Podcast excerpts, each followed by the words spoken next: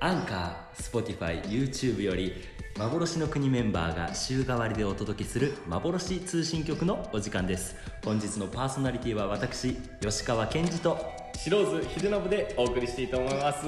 よろしくお願いします。よろしくお願いします最近ね花桜の花びらがすごく綺麗な時期になってきておりますがそれと同時に花粉症が襲ってまいりますね。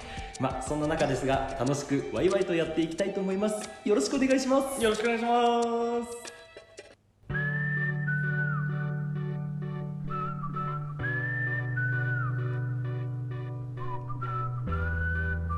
どうもどうもどうもどうもどうも。お久しぶりでございます。吉川健二でございます。そしてもう一人のね白津秀信君。はい。お久しぶりですね。お久しぶりです。何ヶ月ぶりですか？4ヶ月ちょいぐらいラジオは出てなかったですね。だいぶ長いこと出てなかったね。いや本当に。ね久しぶりでちょっと緊張してる部分があるんいや余裕っすね。余裕ですか？余裕っすね。おうおうそれは肝が座ってらっしゃるという。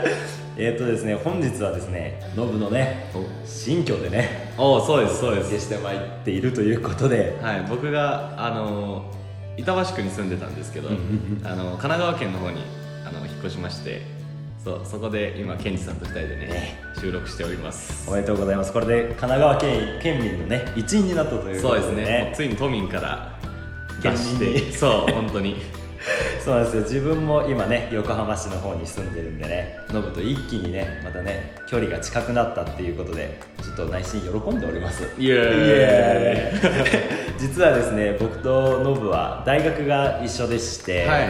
で僕がそうですね3年生の時今から何年前だ？23年ぐらい前かな。そうですね。僕が今年大学4年生次の春から大学4年生に上がるので3年前。3年前。3年前か。18年。2018年の3月。か。の時に、えっとまあ、我々はちょっと寮生活をしておりましたので、はい。そこで僕とねノブが初めて出会って、はい。そこからだいぶ長いお付き合いをさせていただいているということでねなんかすごく久しぶりにそのね幻の国に自分がヤシャ姫の時に戻ってきた時でもなんかそんな結構期間はねオーストラリア行ってたりとかしてね、はいはいはい。2年間ぐらい会わなかったけどやっぱり会うとね一気に距離がぐっとまた縮まったような感じがしてすごく個人的にはねまた一緒に演技がやれるっていうのはねすごい嬉しいことだなと思って、うん。ね、参加させていただいておりますけども舞稽古ね。いやまああ俺も俺も嬉しいですよ。え思ってる？俺も嬉しい嬉しい。あすっげえ心こもってないけど。あ嬉しい嬉しいあなまあそれをねあのギュッとちゃんとねこれは本音だと思って受け取っておきます。ありがとうございます、まあこんだけねあのなんだろういじれるぐらいにはね年が2つ違うんですかそうだね2つだね。そう違うけどまあねあの日頃からタメ語で喋ってそうだね。いろいろ2人でバカやる中で。そうだね この前もねいろいろね飲み物ね口踏みながらね面白い動画見てねあそうそうすげえ笑いこらえるっていうね小学生のような遊びをしてましたけどね。あの田中翼と。田中翼と。三人で。3人で。そう。すげえバカやってましたけど、まあ、それぐらいすごく仲いい2人なんですけれども実はですね、まあ、我々2人でですねお今月のお、えー幻通信局のね、はい。あのメイントークテーマがお「幻のような話」ということでね。幻のような話、ええほうほう怖い話だったりとかほうほうほう。本当に不思議なお話だったりとかっていうのをね、はい進めていくわけですけれどもなるほど。我々2人ってそういう話をしたことがないじゃなないですか。いですね。全くない。そうなんですよ。だからちょっとねノブがどんな幻のような話を持ってきているのかすごく私は個人的に楽しみでしてね、はい。私も 2, 2つ3つ前ぐらいのラジオの時にねあのかのんちゃんとはい。一緒に幻のお話をさせてもらったんですけど、はいはいはい。またそれと違った話を本日は用意してきておりますので。おあケンジさんももう話すのか？新しいやつを持ってきております。あそうなんだ。なのでお互いにね「えー、そんな経験してたの？怖い!」みたいな そんな話をねしていけたらいいなと思っておりますけれども。いかがですか？私先にお話ししましょうか幻のようなお話。ノブする？あそうですね。じゃあケンジさんから。OK です。じゃあお願いします。はい。じゃあそれでは話させていただきたいと思います。私吉川賢治の幻のようなお話。あれは私が赤ちゃんの頃のお話です。私が実家愛知県のお家でおばあちゃんと2人でお昼寝をしていたんですね。その時私はまだ赤ちゃんです。ハイハイしかできません。しかしおばあちゃんがですね目覚めた時にあれ？ケンジがいない？いない？どうしよう？と慌てたんですね。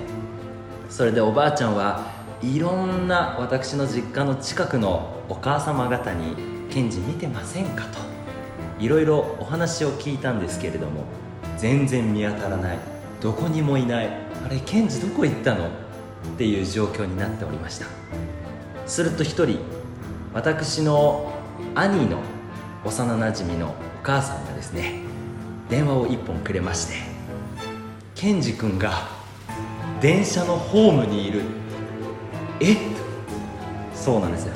私の最寄りの駅はですね当時無人駅で柵がなかったんですよ。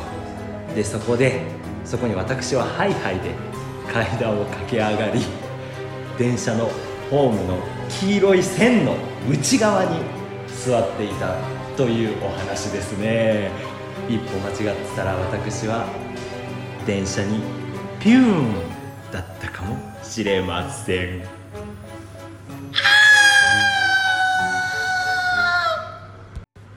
え？怖っ。マジですか？マジな話です。え家家から駅までどのぐらいあるんですか？でも歩いて今の人間の状態だったら歩いて3分ぐらいだけどでもそこ一本道があるの、うんうん。しっかりした道が。車が普通に通るような道が、そこをハイハイで通ってったらしい嘘やろ。アクティブすぎやろ。本当に？ファンタスティックベファンタスティックベイビー？イやば。え怖っ。マジでリアルに怖い話だよね。えこえ怖っ。だって今会えてないかもしれないわけでしょそうだよ。こうしてラジオ撮れてないかもしれないわけでしょ。いかもしれないハイハイってことだから1歳にも満たないわけだ。そ1歳ぐらいで。まあ人によりますけど1歳ぐらいでね、うん。みんな立つから。マジ？う そう。え実は？実は。俺もその記憶にあるわけじゃないからちっちゃいからね、はい一応全部話は聞いてるんだけどでも祖母も言うし母親も言うからガチな話なんだろうなっていう。怖っ。リアルに怖いよね。え俺この次話しづら 待って待って待って待って。ごめんなんかハードル上げちまった。わ 普通にちょっと聞いてても顔が引きつった。いや本当にこれはマジで怖い話殿堂入りの一つのお話ですね。あすごい、じゃあ話すことはありますかノブ？いやそれは考えてきましたよ。お。事前に言われましたから。ちょっと楽しみだな。いやいやいやちょっと待ってくれ。ハードルを上げるな。この後ノブの怖い話です。いや怖くはない怖くはない。不思議な体験をね不思議なちょっと僕は。不思議というかねあのまあ幻幻もう本当にそのトークテーマにちなんだ幻のような話をあの持ってきましたのでお話ししたいと思います。やったよろしくお願いします。僕が体験した幻のようなお話。あれはちょっとこのテンション疲れたからやめよう。あのこれはですね稽古中にというか、まあ、稽古がそういう幻のような稽古だったんですけどもあの僕は2018年、えー3月末にですね上京してきてそこからお芝居を始めたのでもうすぐ芸歴が3年目をあの3年になるなんですけどもその結構初期の方の稽古で僕がお芝居始めてまだ半年とかですかね。あの竜宮城のヤギっていう僕の初舞台が終わった後の稽古なので。だよね。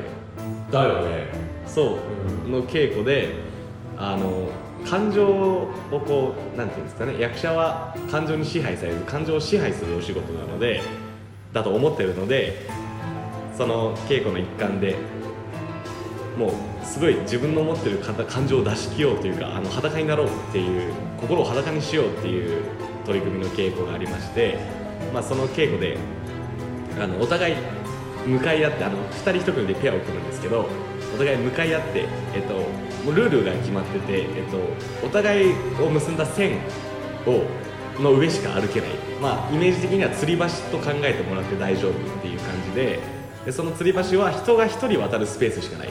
だからあ向こう側から人が来た時に避けることができない。だし吊り橋がボロボロなのであの2人分の体重かかっちゃうと落ちちゃうっていう設定。なんで絶対に同じところを踏むことはできないんですよ。あの同時に。っていう中でお互いなんでその吊り橋に来てるかっていうともう日常生活だったりプライ,、まあ、プライベートとかまたお芝居やる上でとかっていう生きていく上でたくさん抱えてる人間誰しもが抱えてる苦難や悩みっていうののもう塊みたいな真っ黒いものから追われてるっていう設定なんですよね、でその吊り橋の向こうに行くともう自分のそのコンプレックスや悩みなどは全て、え解放されてもう新しい人生を歩み始められるぐらいもうといいことしかないっていう状況を作られてるわけですルールで。でお互いその真っ黒い塊から逃げてやってくるわけですよ。でその一本の線を渡ってると必ず対面するわけじゃないですか。でその時にもうお互いどうしても自分は向こうに行きたいんだっていうことをもう感情をさらけ出しながらあの言い合うんですよ。向こうに行ってくれ。俺は帰りたくない。絶対に嫌だ。それでも向こうも引かないからいやうるさい。お前がどけ。どんどんエスカレートしていくわけですよね、そう。それでもうブワーッと口論になってで、まあ、人によっては泣き出しちゃう人もいるしすごいもう怒りのままに身を任せてあの、まあ、手あの相手を傷つける行為はダメなのでてか普通に良くないと思うのであのそういうことはないんですけどすごいもう口喧嘩というかとんでもないドロドロの口喧嘩が始まるわけですよね。で、まあ、僕がやった時なんですけどまあすごく当時やっぱりいろいろな悩みを抱えてたので今もそうですけどそこから何としても逃げなさいってあの設定でしかないのに本当にもう陶酔したような信じ込んだような状況になってしまってもう僕は記憶がないんですよその時の。相手に対して何を言ってたかとかけどなんとなく感覚で残ってるのはもうこれ以上言ったらお芝居の稽古なのに関係性が悪くなる。本当に一生引きずる関係性になってしまうかもしれない、ってぐらいブワーってもういろんな言葉が出てきそうになったタイミングであのカイツさんからパンと手を叩かれてそこまで止められて。でまあそのかその後あのお互いハグをするんですけどあの大丈夫だよって。でも相手もボロボロ泣きながらでも僕も全然何が起こってるか分かんない。もう顔面蒼白でもう終わって。でみんなにこう感想を聞いた時に「ノブ手震えてたよ」ってガタガタ震えてこっちが心配になるぐらいその手をあの握りしめたいと心から思ったよって言ってくれる団員がいたいたりだったりとかっていうぐらいあのすごく入り込んだ。お芝居ってこんなものなんだっていうのを一つ自分が経験した幻のようなお話でございました。いやーねえびっくりするよねやっぱ演技ってさ、はい。一歩間違えたらもうガッて集中しちゃうから、はい本当に自分の身を滅ぼすようなさうですね。なんていうのあの諸刃の剣剣みたいな感じな部分があるから、本当にそうなると怖いよね。そうですね。ね本当になんかすごく自分を追い込んじゃう瞬間があったりとか、はい。特に受け取りとかってさ、はい。よくノブさすごく受け取りがさね上手だからさいろいろみんながやってるところで自分にトレースしてあーってなっちゃったりとかっていうのが結構あるじゃん、それもなんかこの前ね稽古でノブと一緒にやってた時にも自分も初めてねそういう感覚っていうのをね掴み始めて、うわしんどいなって思う時とかがやっぱりあったから、やっぱその最初の段階でそういうふうに経験するとさ、はい。すごいうわ辛い中頑張ってやってきてたんだなって思う。よ ねどっから目線みたいな感じだけどさ。いやいやいや、まあ、先輩なんで。いやいやいや。いややっぱ本当にそれはすごく感じるよね、うん。でもやっぱそれがあるからこそやっぱねワンステップまたツーステップ上にねすはい。ごく強いものになっていくからね、そうですね。ね本当にすごく幻な体験をして、はい。かつすごいステップアップになった素晴らしいお話だったなと私は思っておりますよ。ありがとうございます。いや本当に素敵なお話をありがとうございいます。やいやいやいやいや話しづらかったけど 結構ねドキドキしながらね、うん。前にねちょっとねハードル高い話をしちゃったからね。本当に。ちょっとやってしまったかな。まあっていうこんな幻のお話でございました。はいありがとうございます。ねありがとうございます。続きましては我々がですねお。ちょっといろいろ暴れてやっていきたいと思います。ちょっと耳を澄まして聞いていただけたらなと思っておりますので何の話か気になると思うんでこのまま聞き続けてくださいねえー、っとですね何を話していきたいかって考えておりますとねはい。あの以前私と田中翼さんであの新人紹介の時にですね少しだけ私披露させていただいたんですけれども、ビートボックスですね。ビートボックスノブが興味あるっていうことで。いやそう。いやあ聞いて、ええ。俺もやってみてって思って。ということでちょっと私から少しレクチャーをさせていただこうかなと。思いますやったぜやったぜ。ボンボンボンボン教えてください。いえいえもう全然軽い感じからねちょっとやっていきたいなと思いますけど、はい。聞いてるね皆さんもねちょっとやっていただけたらあいいなとですね。は思いますけれども、はい。それではですねビートボックスまあボイスパーカッションとも言いますけれどもまあ一番基礎的なね、はい。部分から言いますとバスドラムっていう音がありましてバスドラム。えー実際にちょっとじゃあ音を出してみたいと思います、はいお願いしますっていう感じなんですよ、うんうんうん。これは口をバビブベボのボですね。バビブベボ。ボボ。を唇から発する。ボーって。ボーって。ボそうそうそうそう。そんな感じをどんどんそのボーっていう吐く息をはい。減らしていくことによって、はい。ボーボーボーボーボー。っていう風な感じになっていくわけなんですよ。ほやってみますか？うやってみます。はい。ボボから息を減らしていく。ボボボ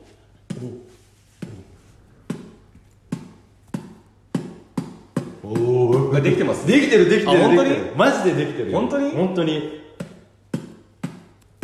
うわすごい。すごいよ。飲み込み早いな。あ本当ですか？早いなマジで。イエーイ。わ素晴らしい。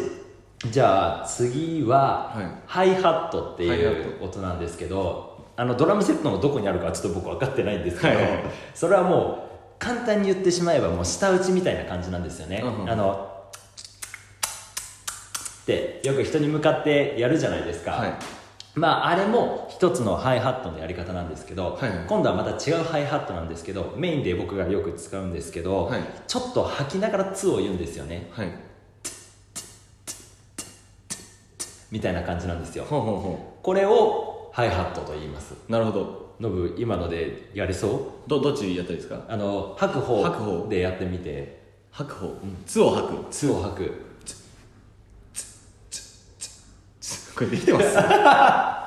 ちょっと難しいかな。おお。これでいいんですか？できてる。できてる。いや本当なんか できてるよ。にわかには信じがたいけど。いやガチでできてるよ。すごいな。じゃああー、うん。次はスネアドラムっていう音なんですけどこれもまあ2パターンあって、はい。有声と無声優勢と無声まあ声があるの方の有声か、は声がない方で無声かっていう感じなんですけど、はい。僕が結構主にやってるのは無声の方で、うんうん。あのブスっていう言葉があるじゃないですか。ブス。人に対してブスとか言っちゃダメなんですけどそれをまたさっきのバスドラムと同様に、はい。その空気を少なくしていくことで出ていく音なんですけど、はい。じゃあ実際に、ね、やってみたいと思いますね。みたいな感じなんあですよ。すごい。これが、まあ、無声の方なんですけど、はい。まあ有声がねあまり僕得意じゃないんですけど、はい。まあ結構吸いながらやる形なんですよね、はい。なんかちょっと僕もねチャレンジしてみたいと思いますけどみたいな感じの音なんですよ。あほうほうほうまあこれはまあ吸ってますね完全に息を。なん。なんか今唇見てたんですけど、うん。唇を閉じてそうですね。あのみたいな。吸いながら開く時の音で出すみたいな、ね。そうなんですよ。ノブどう？今の聞いてやれそう。なんとなく。ブス？じゃあどっちもやってみていいですか、ブス。ブス。ブスを息空気を抜いていく。抜いていく。ブス。ブス。ブス。はいはいはいはいはい。近くなってる近くなってる。うんいい音してる。ケンチさんみたいななんか低い感じの音じゃないですよね。ああ。うん難しい。まあでも結構いい感じの音が出てるんじゃないかなって思うけどね。あ本当ですか？うん。あれは？吐く方は？まあでも唇見てたからちょっとこっちの方がやりやすいかもしれない。おおおおおみたいな。おおおおみたいな。おできてるよ。あ本当に？マジでできてるよ。本当に？なんかケンケンさんのがいい音に聞こえるけど。いやいやいやノブの優勢素晴らしい拍数法。あ本当ですか？マジでうまいと思う。もう明らかに多分聞いてて皆さんも分かると思いますけえど分からん分からん。やってる本人は分からん。いや本当にこれすごいことですよ。すごい飲み込み早いなって。ブスブス。あでもすごい。ブスうん分からんな。いい音してるでも。あ本当ですか？そうなのよ。じゃあ、はい。この3つさえできれば、はい。あのビートを刻めるんですよ。えまあ8ビートとか、はい。16ビートとか、あのよくなんだろうな口で言うとドッツタッツドッツタッツみたいな、はいはい多分これが8ビートで8ビート。で16がドツツツタツツドツツドツタみたいな感じのやつなんですけどはいまあじゃあちょっとね参考例としてさせていただきたいと思います。じゃあ8ビートから、みたいなほうほう感じですすねごいすごい。で16ビートがみたいなあすごいかっこいい。そんな感じになります、えノブ今の聞いてなんとなくちょっとチャレンジしてみてほしいなと思うんですー、けど、なんとぼぼぼつタッツみたいな。ぼつブス。ぼつブス。あボツブス。うんうんうんうん。うんうんおうできてるできてるできてる。でじゃあ逆にさっきノブスネアドラムはさ吸う方が得意そうだったから。はい優勢って言ってたやつ。そう、うんうんうん。ちょっとそれでやってみて。ぼぼつパパッッツ。あオッケーオッケーオッケー。オッケー。オッケーオッケーおおできてるできてる。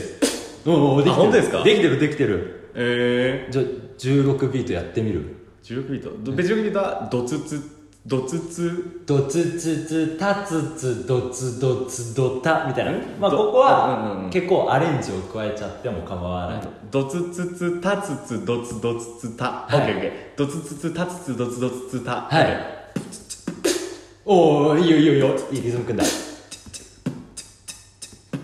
あできてるできてる。わかんないけど。うん。そうそうそうそんな感じが16ビート。のえボイパー、まあビートボックスになるわけなんですよ。ー、はい。すごいね。あ本当ですか？吸収力すごいね。スポンジ？スポンジ。もうマジでスポンジ並み。スポンジボブ？スポンジボブではない。スポンジノブ？スポンジノブ。 Yes exactly その通り。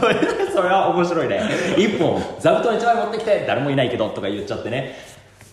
このまま何このままなんだっていう。まあそうそうそうこんな感じなんですよ。はい。あすごい。ちょっと練習してみます。ああやってみて練習ぜひぜひ。面白い。皆さんもねぜひ練習してみてください。もし興味があればねやっていただけたらなというふうには思います。どうします？じゃあなんか最後にはい。なんか僕アレンジしてやりましょうか、ななんかやってくれるんですか？なななんかややりやりましょうか。やろうか。やりたいな僕と何かやるんですか？あそれでもいいね。それそれしようぜ。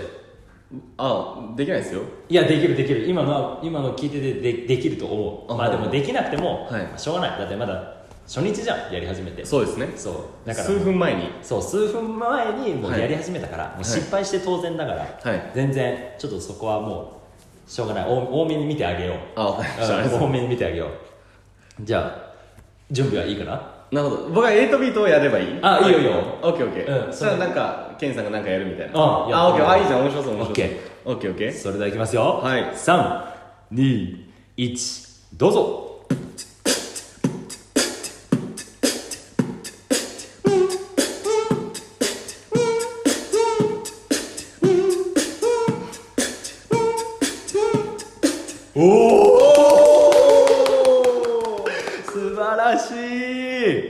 まあとは言ってもこれ やらせですけどね。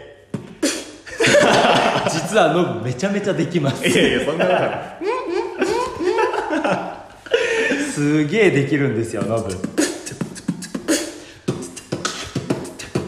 Oh yeah よよチェケラまあこんな感じでね大学生活からね、はい。一緒に過ごしてきたノブともね、はい。ボイパでもセッションできて舞台でもセッションできてもうこれ以上にない幸せを我々は感じていると思っています。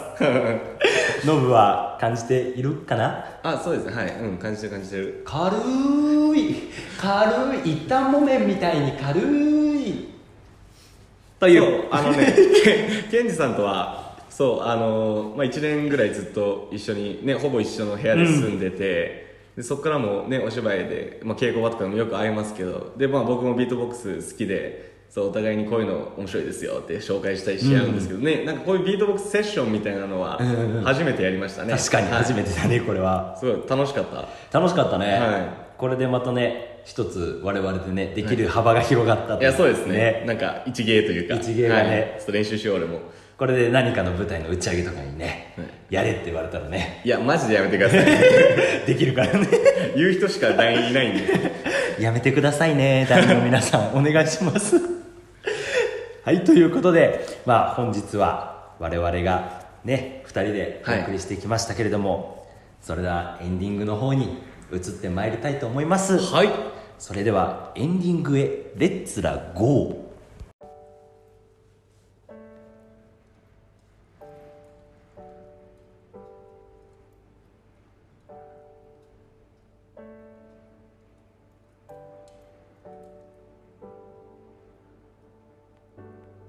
さあエンディングにやってまいりました。いやノブ本当にありがとうございました。ありがとうございました。ね、これでまた2人の絆がね、はい。さらに強まったなっていうふうに思います。がっちりよ。がっちりよね。もうバチバチに決まってるからね。ね。本当に。まあお互いにビートボックスやったり、うん。幻のような話をさせてもらったり、はい。お互いにねまた知らないところをまたさらに知れて、うん。すごくいいものになりました。ねいかがでした？今日そうですね。あの楽しかった。まず久々のラジオっていうところが一つ楽しくって、ん。でまずシンプルにちょっと面白いですよね。こうやってやっぱ人と話すってすごい大事、うん。だしこれをやっぱりこう聞いていただけるっていうのも嬉しいなって思いますね。はい。本当にありがとうございましたえっとですねこちらからこれからはですねちょっと幻の国の宣伝になりますけれども、えっと、我々、えーグッズ販売をしておりまして、えー戯曲だったり写真だったり等を、えーホームページで、えー物販を販売しております。またベースからでも、えー飛ぶことができるのでよかったらぜひ見てください。そして今回、えー舞台のガールズのコンセプトムービーが、えー YouTube にて、えー今上映中でございますのでよろしければぜひぜひご覧ください。本日は私吉川健二と白津秀信。がお送りしました。ありがとうございました。ありがとうございました。バイバーイ